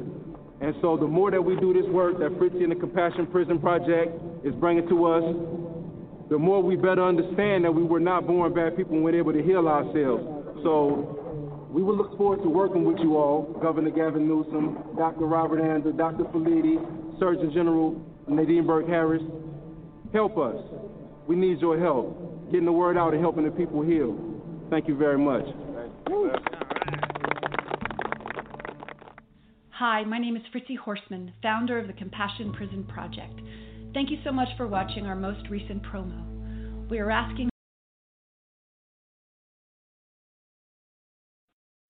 You just heard Honor Yard with Samuel N. Brown. Uh, the brothers putting that together out there in California. And I believe that that's hope. What do you think, Yusuf? I absolutely agree. I mean, that was very powerful, very powerful. And I look forward to having uh, Samuel on the program, and so we can uh, delve further into it, just how how that entire concept of this program originated. Just hearing the program and... I can see what the possibilities with that type of program, even just having it in the communities where He's people don't have to be in prison. He helped draft the legislation to remove the exception clause from the California state constitution. That's how involved this brother is. You know what I mean? Right. So I'm looking forward right. to it too. And from a personal perspective, what he's talking about, I lived there before the grace of God go I. My father was in prison. My brother was in prison. All my family members, prison or dead, caught up in crack, heroin, coke, right. all of these different mass incarceration schemes, having their property taken, watching their land just be turned to garbage over the course of one or two generations, entire communities decimated. And these came right. from the Clinton crime bills, primarily at that time, at least for my life. So I know that I've had some time to think about it to realize that my two sons going to prison was not my fault as a parent, and a lot of us think it is. But you're against all odds. The odds are real. Mm-hmm. All right. I, I don't want to rant, man. I don't want to rant. Excuse me. You can. You can take two minutes if you need to, man, and just go. Uh, nah, I, I'm going to keep on track. We want to thank our sponsors. You know, uh, we were reminiscing our, back about our first show back on March thirteenth was the test show, but the fifteenth was the actual airing. and, you know, coming together through Jailhouse Noise Speak and S J and Crystal Roundtree, and then having the support of the Punks for Progress and Prismatic Dreams, the Paul Cuffee Abolitionist Center, and all these different groups, and, and the people who listen to us. Uh, it's just beautiful to come to this point where we see the fruits of the labor happening and the conversation spreading all across the globe that this is a crime against humanity. How can it not be? twenty-five percent of the world's population of prisoners, and yet four percent of the world's population of people. And when you see Damn, the targets, just... the, the numbers, it's convincing. Go ahead, Yusuf. Yeah. I was just going to say, people can see atrocities everywhere, but they can't see it here in America. The rest hmm. of the world sees it, and they write about it, and they talk about it. But most people here in America don't see it. But they're starting to wake up. They're starting to wake up. When we have, I believe it was seventy percent voted for it in Nebraska and about eighty percent in Utah. Roughly, yes. So that, that says that there's an awakening going on. That's right. It is an awakening going on. Uh, and let's not forget that although it was overwhelming, there was twenty percent of the people in Utah who voted to keep slavery legally. Right. And there was almost thirty percent of the people in uh, Nebraska who wanted to keep slavery legally. And as a matter of fact, out of all of those who voted to keep slavery in Nebraska, nine out of ten of them came from the least populated counties in Nebraska. Right. So, so like, you know, these little rural areas with a few cows and some farms, they're the ones like, you know, the slavery thing is, is not, ain't nothing wrong with that. What, I need it. Somebody working my field. They deserve it. So, yeah, it is that. All right, man. Um, so let's get to our quotes part, uh, and then I guess you can, yeah. you can introduce our final segment. Um, got to take a second and get to the quotes section there. I see it. Okay. How could I forget that one? But, you know, we, right. we've been trying to keep it smooth throughout this whole thing and connecting the dots. Even though the conversation was all over the place, we were connecting it all together under this banner of slavery and human trafficking and genocide, and the reason why we're slavery abolitionists and why we say to you that this is a crime against humanity that cannot be reformed. It must be abolished, and you got to change your language. Uh, so we brought it all together in that way. And we're going to close it out like this from my end. I think slavery is the next thing to hell. If a person would send another into bondage, he would, it appears to me, be bad enough to send him into hell if he could. Harriet Tubman. Say it, Harriet. Oh. Wow. Oh, man. Good cop, bad uh, How do cop. I follow up with that? So, I would say man's greatness consists in his ability to do and the proper application of his powers to things needed to be done. Frederick Douglass. Two that's powerful quotes right there. Yeah, because yeah, that's what we've done. Uh, we would be making Frederick yeah. Douglass proud now. We're not doing like many others and using his likenesses and his words for things that he didn't even fight for, you know. We're right. following his work and, and the ancestors' work. I, I want to say thank you, everybody who tuned in. I look forward to talking next week with my brother, John Sims. It's been a minute since we, we, we had a conversation. And uh, peace, Brother Yusuf. Uh, congratulations. Yeah, peace. Take that peacock off, brother. We did it. Thank you, brother. Congratulations to you to you as well. It's hard out here uh, for a pimp.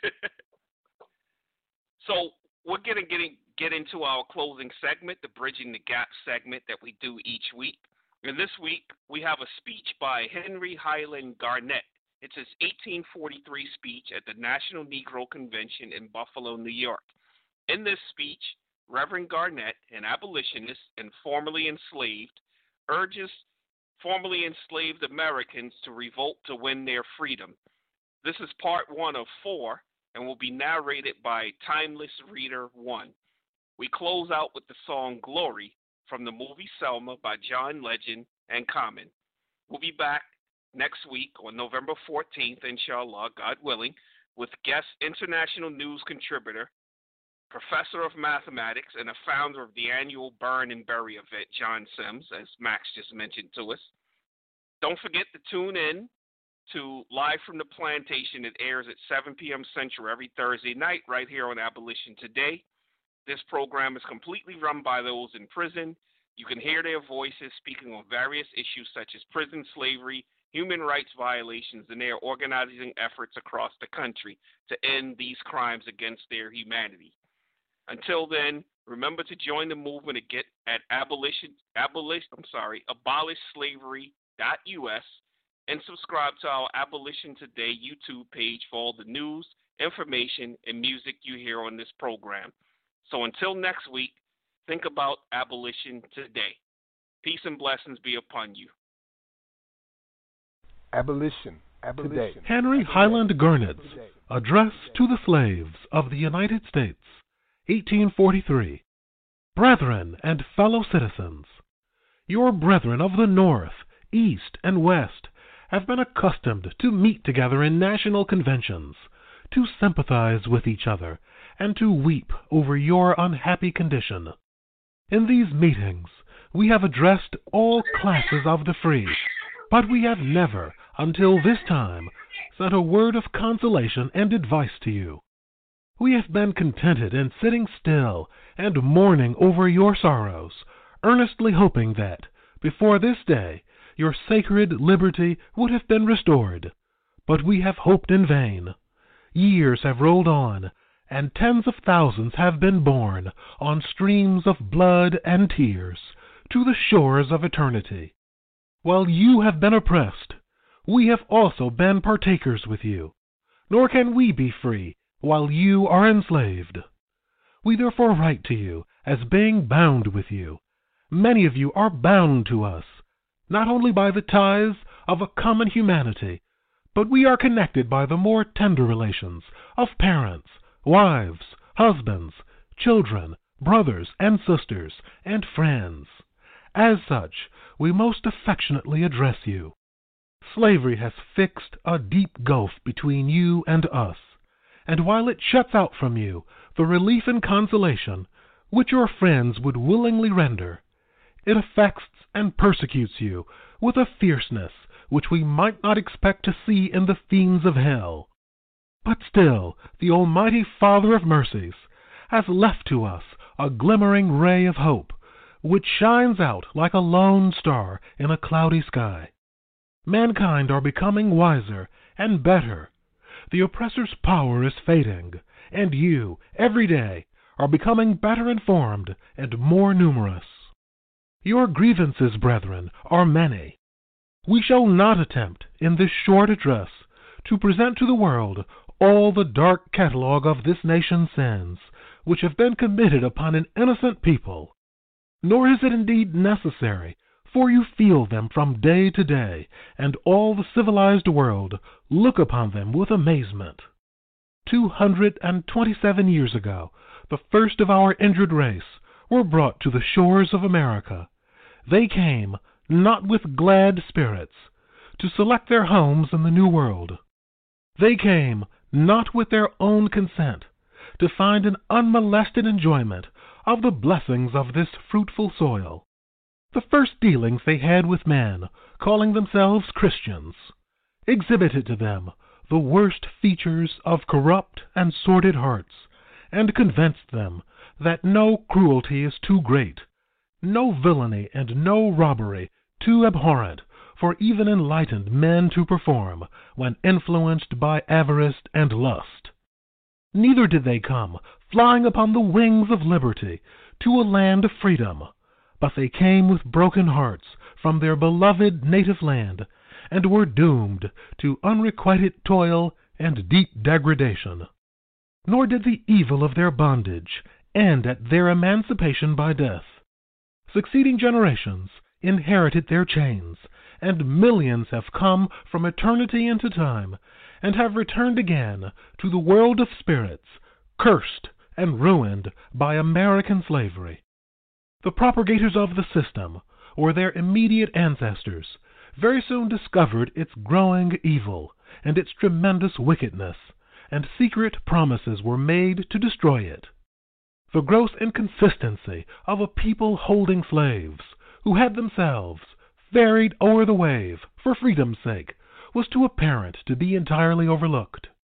The voice of freedom cried, "Emancipate yourselves." Humanity supplicated with tears for the deliverance of the children of Africa. Wisdom urged her solemn plea.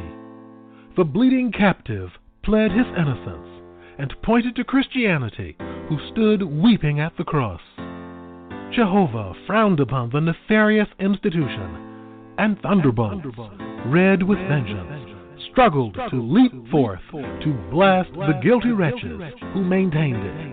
One day, when the glory comes, it will be ours, it will be ours, oh. When the war is won, we will be sure, we will be sure. Oh, glory, glory, glory, oh, glory, glory. Hands to the heavens, no man, no weapon formed against, yes, glory is destined. Everyday women and men become legends. Sins that go against our skin become blessings. The movement is a rhythm to us. Freedom is like religion to us. Justice is juxtapositioning us. Justice for all just ain't specific enough. One son died, his spirit is revisiting us. True and living, living in us. Resistance is us. That's why Rosa sat on the bus. That's why we walk through Ferguson with our hands up. When it goes down, we woman and man up. They say stay down, and we stand up. Shots, we on the ground. The camera panned up. King pointed to the mountaintop, and we ran up. One day, when the glory comes, it will be ours. It will be ours. Oh, no. Oh, glory, glory. Now the war is not over, victory isn't won, but we'll fight on to the finish, and then when it's all done, we'll cry glory, oh glory, oh.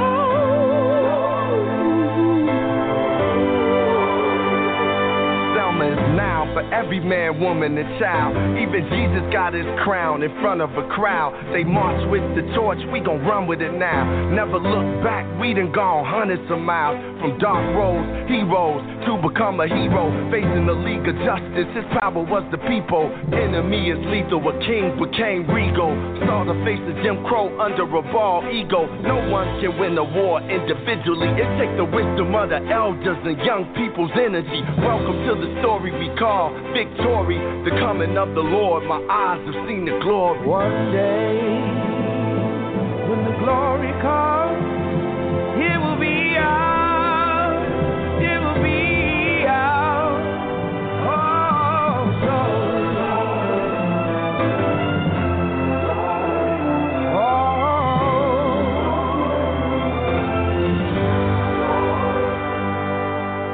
Abolition Today.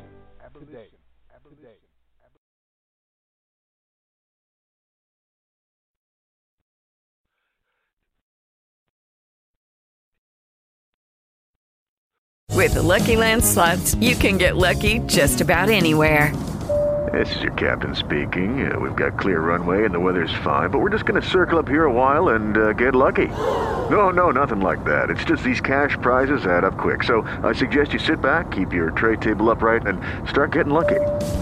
Play for free at Lucky Land Slots dot com. Are you feeling lucky? No purchase necessary. Void where prohibited by law. eighteen plus terms and conditions apply. See website for details.